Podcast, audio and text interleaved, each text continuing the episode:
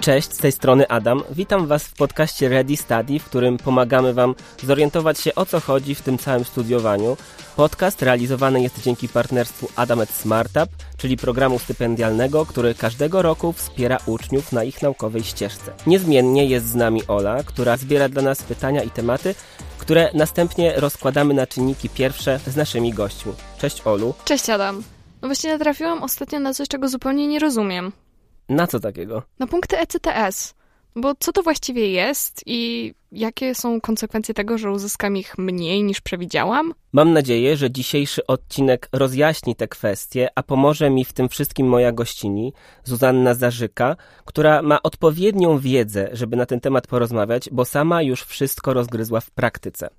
Cześć Zuza. Cześć Adam. Powiedz mi trochę o sobie. Powiedz mi, co studiujesz, gdzie, kiedy zaczęłaś? Dobrze, studiuję na Wydziale Inżynierii Lądowej i Gospodarki Zasobami na Akademii Górniczo-Hutniczej w Krakowie, a mój kierunek to inżynieria i zarządzanie procesami przemysłowymi. I wiem, że to może brzmieć jak coś bardzo trudnego, ale w praktyce jest to po prostu zarządzanie produkcją, zarządzanie całym procesem, jaki dzieje się w firmie. Studiuję na drugim roku dokładnie na czwartym semestrze, więc można powiedzieć, że ledwo co zaczęłam, ale dobrze mi idzie, jestem w połowie drogi do inżyniera. A czy w, w Twojej decyzji o podjęciu takich studiów pomógł Ci Twój udział w programie Adamet Smartup? Opowiedz troszkę o nim. W programie Smartup brałam udział w 2019 roku, więc było to już chwilę temu i tak naprawdę szłam do drugiej klasy liceum i nie wiedziałam wtedy, co mnie czeka i jaki kierunek studiów e, będę wybierać. Tak naprawdę jeszcze o tym nie myślałam, natomiast myślę, że ta grupa, do której trafiłam, bo trafiłam do grupy inżynieria i robotyka, więc już akurat inżynieria się zgadza.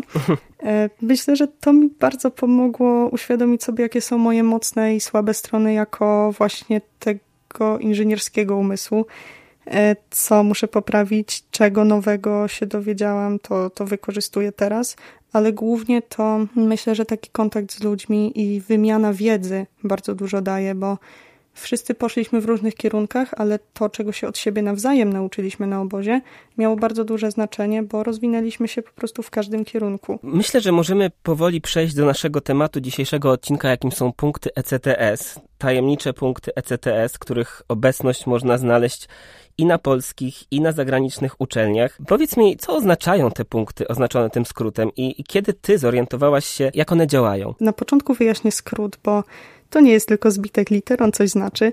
Więc punkty ECTS e, to European Credit Transfer System, to znaczy um, europejski system transferu tego kredytu studenckiego. Punktów. One znaczą mniej więcej punktów, tak. tak. E, one znaczą tyle, że po prostu idąc na studia zaciągamy w pewien sposób kredyt e, względem uczelni, musimy po prostu włożyć swoją pracę w zajęcia. Punkty ECTS e, są przy każdym przedmiocie, jakiego będziemy się uczyć. Ich liczba się różni i w skrócie są po to, żeby powiedzieć nam, jak dużo pracy musimy włożyć w dany przedmiot, żeby po prostu uzyskać zaliczenie, jak dużo godzin musimy poświęcić na naukę go. Same punkty powstały głównie po to, żeby ujednolicić reguły prawne odnośnie studiów, ale też, żeby w programie Erasmus łatwiej było rozliczać poszczególne semestry uczniom, ponieważ jadąc na przykład na wymianę do Hiszpanii, to będę się tam uczyć troszeczkę innych rzeczy niż uczyłabym się w Polsce. Dlatego system ECTS powstał po to, żeby ocenić pracę uczniów, studentów w możliwie jak najłatwiejszy i najbardziej przejrzysty sposób. Czyli można powiedzieć, że każdy z tych punktów określa mm, ważność przedmiotu, jest to jakby jego, nie wiem, cena tego przedmiotu? Można tak porównać, tak, jak najbardziej. Jest to cena czasu, cena taka metaforyczna, jest to czas, który musimy poświęcić i w takim bardzo ogólnym przeliczeniu jeden punkt ECTS to około 25 do 30 godzin pracy studenta. Czyli jeżeli przedmiot ma na przykład tylko wykład w sobie, 15 godzin wykładów, no to on będzie wart mniej niż przedmiot, z którego musimy wykonać projekt, chodzić na ćwiczenia czy na seminaria. Po prostu mniej czasu od nas wymaga dlatego jest warty mniej ECTS-ów. Tak, to prawda. Powiem Ci z własnego doświadczenia, że miałem kiedyś taki przedmiot, który nazywał się kinetyka procesowa i z tego przedmiotu miałem wykład, ćwiczenia, projekt i laboratorium i ten wykład, ćwiczenia i projekt wszystkie miały po trzy ECTS-y, ale laboratorium chyba miało pięć, więc to pokazuje, że w to laboratorium trzeba było zainwestować trochę więcej czasu i, i poświęcić trochę więcej siebie, żeby, żeby się przygotować i żeby się nauczyć. A czy te punkty ECTS, czy my je jakoś sumujemy, czy musimy zdobyć konkretną liczbę tych punktów? Tak, owszem, sumujemy je i musimy na koniec każdego semestru uzyskać wymaganą na ten semestr liczbę punktów. Na AGH ta liczba waha się od 27 do 33, zależy od semestru. Y, I w interesie studenta jest fakt, żeby wyrobić te ECTS-y na koniec semestru. Jeżeli tego nie zrobi, jeżeli na przykład zabrakło mu jednego czy dwóch punktów, to zależy od uczelni. U nas jest możliwość odrobienia tych ECTS-ów w następnym semestrze dodatkowym przedmiotem, ale ważne jest to, żeby przed końcem studiów uzyskać wymaganą liczbę ECTS-ów. A czy ta liczba ECTS-ów dla każdego semestru jest taka sama? Może się nieznacznie różnić, bo to zależy od przedmiotów, jakich się uczymy, a w każdym semestrze te przedmioty się zmieniają więc e, zależy od tego, na jakim etapie studiów jesteśmy tak naprawdę, bo na pierwszym roku będzie tych ECTS-ów niewiele mniej, a na późniejszych latach może być ich troszeczkę więcej. Jednak to nie jest na tyle duża różnica, żebyśmy to bardzo odczuli. Czyli zawsze to jest około 30 ECTS-ów za semestr i potem na koniec studiów to jest powiedzmy 180 ECTS-ów, kiedy skończymy studia pierwszego stopnia na przykład. Tak, dokładnie, zgadza się. Okej, okay, a jak sprawdzić, ile taki przedmiot tych ECTS-ów ma? Skąd wiedzieć? Czy, czy my sami musimy sobie ustalić y, plan zajęć na te, na te studia? Czy on jest jakoś z góry narzucony, żeby te, czy te punkty trzeba liczyć? Czy trzeba do tych 30 samemu sobie wszystko ładnie rozplanować? Jak to jest? Powiem tak, to zależy od uczelni, bo ja studiując na AGH mam plan zajęć ustalony z góry z nieznaczną możliwością zmiany. To znaczy, mam przedmioty, które muszę zaliczyć, na które muszę chodzić, i są też przedmioty obieralne. Przedmioty obieralne są opisane w ten sposób, że łącznie muszę uzyskać z nich 10 ECTS-ów i jest lista e, na USOSie, w której są te przedmioty wymienione. One są warte 3 ECTS-y, niektóre 2. Muszę tak je dobrać, żeby uzyskać z nich sumę łączną 10 ECTS-ów. Ale to są przedmioty, które ja sama sobie wybieram. No, to podobnie wyglądało to w sumie na Politechnice Warszawskiej, gdzie miałem narzucony program studiów, narzucony plan zajęć na cały semestr i tylko kilka przedmiotów obieralnych, fakultatywnych, które musiałem uwzględnić w swojej sumie ECTS-ów ale tak naprawdę nie bardzo musiałem się tymi ECTS-ami przejmować. A czy wszystkie przedmioty mają przypisaną liczbę punktów ECTS? Tak, każdy przedmiot ma przypisaną liczbę punktów ECTS. E, można to łatwo sprawdzić, e, wyszukując sylabusa uczelni. Sylabus to jest odpowiednik licealnego programu nauczania. To jest po prostu lista, w której opisany jest przedmiot, czego się będziemy uczyć, i właśnie tam podana jest liczba ECTS-ów, jakie za ten przedmiot uzyskamy. Informacje o ECTS-ach są też w USOSie, bo jeżeli już zapisaliśmy się na jakieś przedmioty i wejdziemy sobie w ich listę czy w plan zajęć, to klikając w przedmiot możemy również sprawdzić, ile ECTS-ów jest on warty. Czy wychowanie fizyczne też ma przypisane ECTS? Bo coś mi się ko kojarzy, że, że, że nie było czegoś takiego. Nie, nie, nie. WF, WF no jest poza, poza. WF tak. jest całkiem poza ECTS-ami, nie jest wpisywany. Natomiast język obcy już tak. U tak. mnie angielski ma na przykład 5 ECTS-ów. Ja nie pamiętam ile miał u mnie, ale rzeczywiście punkty ECTS na dany semestr uwzględniały obecność języka obcego, więc, więc to też trzeba wziąć pod uwagę. A czy poza przedmiotami takimi z planu zajęć są jakieś inne sposoby, żeby zdobyć punkty ECTS? Oczywiście, że tak. I jest to bardzo ciekawa opcja e, dostępna właśnie u mnie na GH. Otóż można e, odrobić sobie 3 ECTS ECTS-y po prostu działając w kole naukowym. Jest to super opcja dla mnie, bo już w tym kole działam od pierwszego roku i mam możliwość wpisania go zamiast jednego przedmiotu obieralnego na piątym i szóstym semestrze. Więc tak naprawdę oszczędzam sobie pracy nad kolejnym przedmiotem, a mogę się realizować w tym czasie w kole i mogę poświęcić czas na różne inne projekty, właśnie kołowe, które są też bardzo rozwijające. To super, że jest taka opcja. Ja powiem Ci od siebie jeszcze, że teraz, kiedy jestem na studiach doktorskich i punkty ECTS też się tutaj przewijają, to czasem dostaję jakąś, jakąś informację na maila o tym, że odbywa się seminarium, wykład, które, jeżeli na nie pójdę, da mi jakąś liczbę punktów ECTS. Więc może, może na studiach, które są na niższym poziomie niż doktorskie, również jest taka opcja, żeby za jakiś udział w jakimś, nie wiem, konferencji, udział w jakimś wykładzie specjalnym dostać punkty ECTS. Nie wiem, być może podsuwam taki pomysł. Być może, jeżeli rozpatrujemy ECTS w kontekście ceny czasowej, miałoby to duży sens. Niestety u mnie taka opcja jeszcze się nie pojawiła. Może ponegocjujemy z dziekanem, zobaczymy. To jest bardzo dobry pomysł, ale, ale póki co ja tej opcji nie mam, nie miałam. Może kiedyś będę mieć, może na studiach doktorskich kto wie, ale na razie, na razie nie ma takiej opcji u mnie. Czy te punkty ECTS w jakiś sposób związane są z trudnością zaliczenia przedmiotu? Już nie mówię o tym, jaki nakład ma być pracy do tego przedmiotu, tylko chodzi mi już o sam egzamin, o samo zaliczenie. Trudność zaliczenia przedmiotu y, zależy no, od przedmiotu, od tego, czego my faktycznie będziemy się tam uczyć. Dla mnie na przykład ciężej było zaliczyć, powiedzmy, ekonomikę która ma 3 ECTS-y, niż matematykę za 7, bo po prostu moje predyspozycje są bardziej matematyczne i matematyka lepiej mi wchodzi, a ona w teorii powinna być trudniejsza, skoro ma 7 ECTS-ów.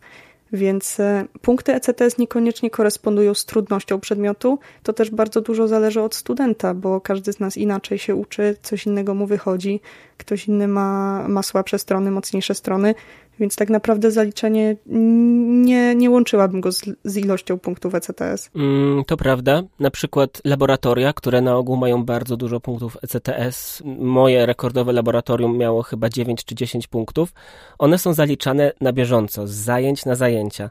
A taki wykład jest tylko jeden egzamin na sam koniec, który może być zdecydowanie trudniejszy niż zaliczenie tych wszystkich ćwiczeń laboratoryjnych w trakcie studiów, a ten wykład może być warty 3 czy 4 punkty, więc rzeczywiście liczba punktów ECTS nie odzwierciedla trudności zaliczenia przedmiotu. A kiedy te punkty są naliczane? Punkty są naliczane po zakończeniu pewnego etapu edukacyjnego, czyli w tym przypadku po zakończeniu semestru. Semestr kończy się po sesji poprawkowej, jest on rozliczany i punkty ECTS są dodawane na konto studenta. Okej, okay, a czy oceny, jakie dostaniemy z zaliczeń, wpływają na liczbę punktów, jaką dostaniemy? Jeżeli będzie to ocena pozytywna, czyli od 3 do 5, to dostajemy ECTS-y dokładnie tak samo. Czy nieważne, czy mam 3, czy mam 5, liczba ECTS-ów przypisanych do przedmiotu będzie u mnie na koncie jako ECTS-y zdobyte przeze mnie. W przypadku, w którym przedmiotu nie zaliczam, czyli dostaję 2.0, no to muszę to szybciutko poprawić, albo te ECTS-y nie będą naliczone i będę miała deficyt na koniec semestru. No właśnie, wspomniałaś, że zaliczasz przedmiot mając oceny od 3 do 5 i nie zaliczasz mając 2, a gdzie jest szóstka, gdzie jest jedynka, o co chodzi? Szóstki i jedynki zostawiamy w liceum. E, na studiach skala jest e, zmniejszona, jest od 2 do 5. 2 to ocena negatywna, to jest jedyna ocena negatywna, jaką możemy mieć. Jest to odpowiednik tej właśnie licealnej jedynki. Zaliczenie 3, 4, 5. Szóstek nie ma, można dostać dodatkowo pochwałę od prowadzącego, ale poza tym jeszcze, nic jeszcze, więcej. Jeszcze są połówki, nie? Może być 3,5, 4,5? Są. Tak, może tak, być 3,5, 4,5. Powiem ci, że kiedyś, kiedyś ja z lektoratu z języka francuskiego dostałem piątkę z wykrzyknikiem, bo nie mogłem dostać szóstki. To dostałeś pięć silnia w takim razie. tak, to prawda, to prawda, ale można dostać ocenę celującą, przynajmniej na Politechnice Warszawskiej, na sam koniec studiów jako ocenę za pracę magisterską. I wtedy ta, ocena jest już słowna, wtedy mamy bardzo dobry, dobry i tak dalej. I tam można dostać ocenę celującą. Taka, Tym nie wiedziałam, taka ciekawostka. Być może u ciebie na uczelni też jest taka opcja. I jeżeli jest, to życzę ci tego, żebyś dostała taką ocenę. Y, a propos, nie wiem, czy chcesz o tym rozmawiać, jakie dostajesz oceny, ale, ale zapytam cię, z czego udaje ci się zdobywać najwyższe stopnie? Po ostatniej sesji mogę śmiało rozmawiać o ocenach. Po poprzednim semestrze myślę, że też. Poprzedni semestr, mimo tego, że był zdalnie, był dość wymagający, bo był pierwszy. Znaczy poprzedni rok, semestr to, to był trzeci, ale e, w poprzednim roku udało mi się uzyskać stypendium rektora za moją pracę, za piąteczki, czwóreczki. E, udało mi się uniknąć trójek, więc e, to traktuję jako mój osobisty sukces i teraz mogę przez rok korzystać ze stypendium rektora. Ten semestr, e, jako że jestem już rok wyżej, to były nowe wyzwania, bardzo dużo projektów robiliśmy, ale mimo wszystko była to przyjemna praca i udało mi się wyjść ze średnią 4 z kawałkiem. Więc myślę, że, że mogę być zadowolona. A jeżeli chodzi o typ przedmiotów, z których uzyskuję najwyższe oceny, to mój kierunek jest bardzo silnie związany z optymalizacją, z analizą pewnych sieci produkcyjnych i to mi wychodzi najbardziej. Miałam problemy z chemią na pierwszym roku, szczęśliwie udało się ją zaliczyć na czwórkę. Muszę się przyznać, że moją słabą stroną są kwestie ekonomiczne. Jako, że mam rachunkowość w tym semestrze, nie wiem jak mi to pójdzie, ale myślę, że powinno być też ok. Gratuluję Ci w takim razie dobrych ocen i stypendium. I stypendium, chociaż, chociaż e, ciężko mi się słucha tego, że masz problemy z chemią, ponieważ chemia to jest mój konik, więc, więc e, przyznam się, że ja też miałem problemy na studiach z pewnymi przedmiotami chemicznymi, bo miałem ich mnóstwo, ale z pewnymi przedmiotami, które nie do końca były związane z tym, że ja tej chemii nie umiałem, tylko po prostu wykładowcy byli tacy, że potrafili się po prostu uwziąć na studentów. Czy ty znasz takie przypadki? Mnie osobiście takie przypadki nie spotkały. U mnie w katedrze szczęśliwie są prowadzący, którzy naprawdę mają serce na dłoni, pomogą ze wszystkim. Natomiast wiem z opowiadań starszych kolegów e, z innych wydziałów, że zdarzały się takie przypadki, kiedy wykładowca faktycznie niesprawiedliwie ocenił albo stworzył jakiś egzamin nie wiadomo skąd i zdała jedna osoba z, ze stu na roku. Natomiast w takich przypadkach zawsze jest przeprowadzana ocena po pierwsze tego egzaminu, który po prostu był tak trudny, że nikt praktycznie go nie zdał, albo jeżeli prowadzący bardzo personalnie atakuje jakąś osobę na wykładzie czy ćwiczeniach, to jest taki organ jak Wydziałowa Rada Samorządu Studenckiego, w skrócie WRSS. Tam może każdy student się udać i e, po prostu opisać swój problem. Oni już działają w imieniu studenta. Lub e, na AGH przynajmniej, na koniec każdego semestru jest prowadzona akcja ankietyzacja. To znaczy do każdego prowadzącego przypisana jest ankieta na temat jego prowadzenia zajęć, na temat atmosfery, na temat zaliczeń i tam każdy student może zostawić swoją opinię anonimowo. Jeżeli zbierze się wystarczająco dużo złych opinii, no to sprawa jest po prostu rozpatrywana przez dziekana osobiście. Więc myślę, że studenci mają jakąś tam swoją linię obrony i ona faktycznie działa. Natomiast takie przypadki, kiedy wykładowca się uweźmie, mi osobiście znane nie są. Mam to, mam to szczęście, że, że nie są. Ale jesteś dopiero na drugim roku. Powiem ci, że. Wszystko jeszcze przede mną. To prawda. Ja na trzecim, chyba na koniec trzeciego roku, nie zaliczyłem dwóch przedmiotów w jednej sesji. Musiałem do nich podejść we wrześniu, mimo że byłem przekonany, że bardzo dobrze umiem wszystko na egzamin, ale właśnie tylko dlatego, że wykładowcy byli znani z tego, że zalicza w pierwszym terminie zalicza 10% osób. Nie ma opcji takiej, żeby było inaczej. Mimo tego, że pytania co roku właściwie były takie same na egzaminie i wszyscy bardzo dobrze znali odpowiedzi na te pytania, nie dało się tego, nie dało się tego po prostu zaliczyć w pierwszym terminie, jeżeli się nie miało szczęścia. I czasem się tak zdarza, ale tak jak wspomniałaś, są różne organy, do których można to zgłaszać. Jest ta ankietyzacja na Politechnice Warszawskiej, również się to odbywało. Poza tym na moim wydziale był taki bardzo, bardzo miły i pomocny pan, który był prodziekanem do spraw studenckich, czyli jakby był w bardzo dobrym miejscu, jeżeli chodzi o pomoc studentom i, i, i zgłaszanie takich spraw do niego bardzo często kończyło się ym, rozwiązaniem konfliktu, powiedzmy, czy problemu na korzyść studenta. Czy ty spotykasz się z takimi typami prowadzących? Z typami prowadzących, którzy rozwiązują problemy? Tak, którzy są prostudenccy, którzy są pomocni, do których można się zwrócić z, ze swoim problemem związanym ze studiami. Oczywiście, że tak. Jak powiedziałam wcześniej, na moim wydziale są prowadzący, którzy są po prostu przemili, przekochani. Również mamy też e, prodziekana do, do spraw studenckich. E, natomiast wiem, że jeżeli ktoś ma pytania, jeżeli komuś coś nie idzie, są organizowane też konsultacje z prowadzącymi, żeby wyjaśnić te rzeczy, których się nie rozumie. A jeżeli jest jakiś problem z zaliczeniem na zasadzie nie zaliczyłam ćwiczeń, bo, y, bo coś tam i nie mogę podejść do egzaminu, wtedy się idzie do wykładowcy od egzaminu, mówi się jaka jest sytuacja i wtedy on może nam pomóc rozwiązać ten problem. Wiem, że była taka sytuacja u mnie na roku ze statystyką, że y, jeden, jeden chłopak nie zaliczył ćwiczeń, przez to nie mógł podejść do egzaminu, powiedział, jaka jest sytuacja i umówił się z egzaminatorem tak, że ten egzamin będzie w zawieszeniu i wpisze mu ocenę dopiero jak zaliczy ćwiczenia, ale nie musiał tracić terminu przez to. Więc jeżeli tylko się y, człowiek y, dogada, jeżeli y, ładnie się uśmiechnie, to myślę, że da się wiele rzeczy załatwić. Rzeczywiście, też mi się przypominają takie historie, gdzie przedmiot na przykład był rozbity na dwa semestry, ktoś nie zaliczył pierwszego semestru z danego przedmiotu, czyli teoretycznie nie mógł podejść do drugiej części tego przedmiotu, ale tak jakby awansem został mu ten przedmiot zaliczony w zawieszeniu, powiedzmy, tylko po to, żeby mógł kontynuować naukę podczas kolejnego semestru i y, egzamin zdawał y, we wrześniu we wrześniu, na przykład, y, kiedy nie zaliczył go w semestrze zimowym, to zdawał później we wrześniu dwa egzaminy z pierwszej i drugiej części przedmiotu. Więc wszystko da się załatwić, jeżeli, jeżeli porozmawiamy z odpowiednimi osobami. A wróćmy, wróćmy na chwilę do ocen. Y, gdzie takie oceny są zapisywane w trakcie studiów?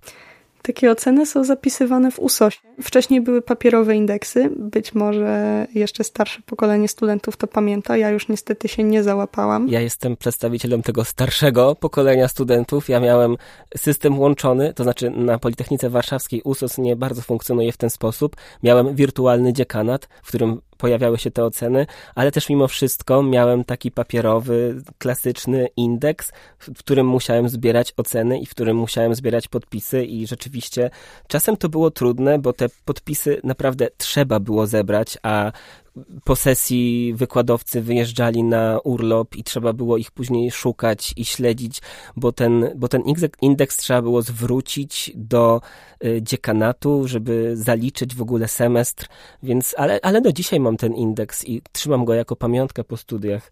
Ty, ty nie masz indeksu. Nie mam indeksu i z jednej strony żałuję, bo właśnie pamiątka po studiach, z drugiej strony jak tego powiadasz o łapaniu prowadzących gdzieś na urlopach, to nie wiem, czy chciałoby mi się jechać gdzieś w Alpy czy na plażę szukać podpisu z wykładowcą. E, ja doceniam bardzo USOSa. To jest system, który e, jest wygodny, który i dla prowadzących, i dla studentów jest w miarę przejrzysty. I u nas też przez chwilę funkcjonował wirtualny dziekanat. Wiem, że studenci e, teraz już na magisterce, oni byli w wirtualnym dziekanacie, natomiast ja zaczęłam od USOSa, używam USOSa i bardzo łatwo się tam rozliczyć e, zarówno z ECTS-ami, jak i stypendiami. Tam jest po prostu wszystko i nie trzeba latać po dziekanatach, tylko można sobie odpalić USOSa i wszystko jest w jednym miejscu. To jest bardzo wygodne. Czyli niepotrzebnie ten USOS jest taki demonizowany i owiany grozą według ciebie? Moim zdaniem niepotrzebnie, natomiast e, u mnie rejestracja na przedmioty jest bardzo okrojona. W porównaniu na przykład do UJ e, w Krakowie, to studenci na UJ muszą sami rejestrować się na wszystkie przedmioty i znam przypadki, że komuś brakło grupy albo komuś kolidowały zajęcia, bo wpisał się na dwa przedmioty, które były w tym samym czasie. U mnie USOS jest bardziej usystematyzowany i plan zajęć jest układany, myślę, że bardziej przejrzyście jest, jest on układany automatycznie, więc y, bardzo rzadko zdarzają się takie przypadki, że komuś coś koliduje. Jeżeli taki przypadek się zdarzy, to po prostu można się przepisać do innej grupy a na UJ mają problemy z awariami, z przepisywaniami, z, z, właśnie z tym, z tym chaosem, który się pojawia raz na, raz na semestr przy rejestracji na nowe przedmioty. Tak, kojarzę ten chaos z opowieści, tylko na szczęście, ponieważ na Politechnice Warszawskiej również wszystkie przedmioty są y, już zorganizowane i jesteśmy zapisywani właściwie automatycznie na cały semestr. O USOSie rozmawiamy więcej w innym odcinku tego podcastu. Natomiast do ciebie mam, Zuzo, kolejne pytanie dotyczące ocen. Czy oceny na studiach są ważne? Oceny na studiach, e, jak ja to lubię nazywać, są po prostu miarą naszej ambicji. E, jednak one są w dużej mierze dla nas. To, e, że ja chciałabym dostać piątkę czy czwórkę, to, to jest moja ambicja. I one, te, te oceny nie wpływają, tak jak w liceum wpływały na jakiś pasek czy na jakąś najwyższą średnią. One mają wpływ dość duży przy ubieganiu się o stypendium, bo ono jest przyznawane na podstawie właśnie średniej ocen. Natomiast do ogólnego zaliczenia studiów, jeżeli ktoś nie chce ubiegać się o stypendium albo, albo po prostu mieć średni cudownej czwórek, piątek, jak komuś wystarczy trzy tylko zaliczenie przedmiotu, to jak najbardziej może sobie zaliczyć przedmiot na trzy i mieć spokój.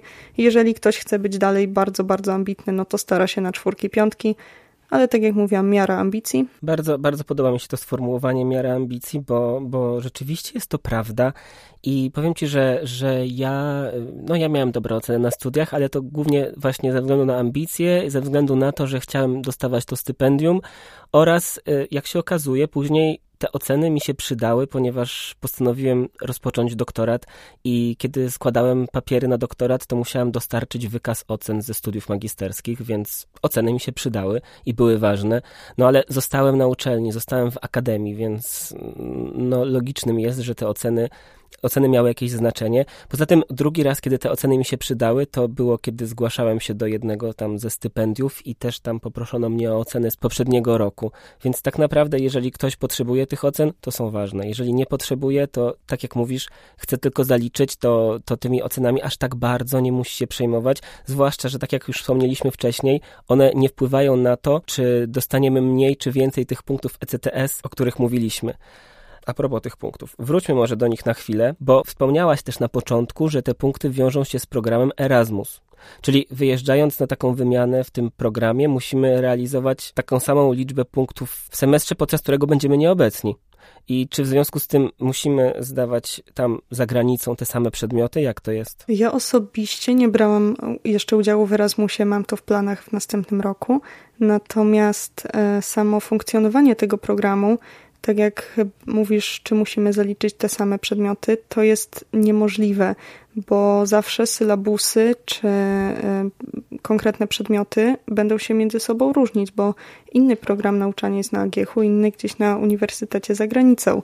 Ale e, dzięki temu, że te punkty ECTS są, możemy realizować przedmioty podobne, nie muszą być identyczne, jeżeli są zgodne z mniej więcej z sylabusem e, tego kierunku, tego, tego przedmiotu, którego się uczymy, to nie ma najmniejszego problemu, żeby się ich uczyć za granicą i tylko uzyskać sumę punktów ECTS. Musi być ta zgodność między ECTS-ami tutaj i tam, bo to jest potrzebne do zaliczenia semestru.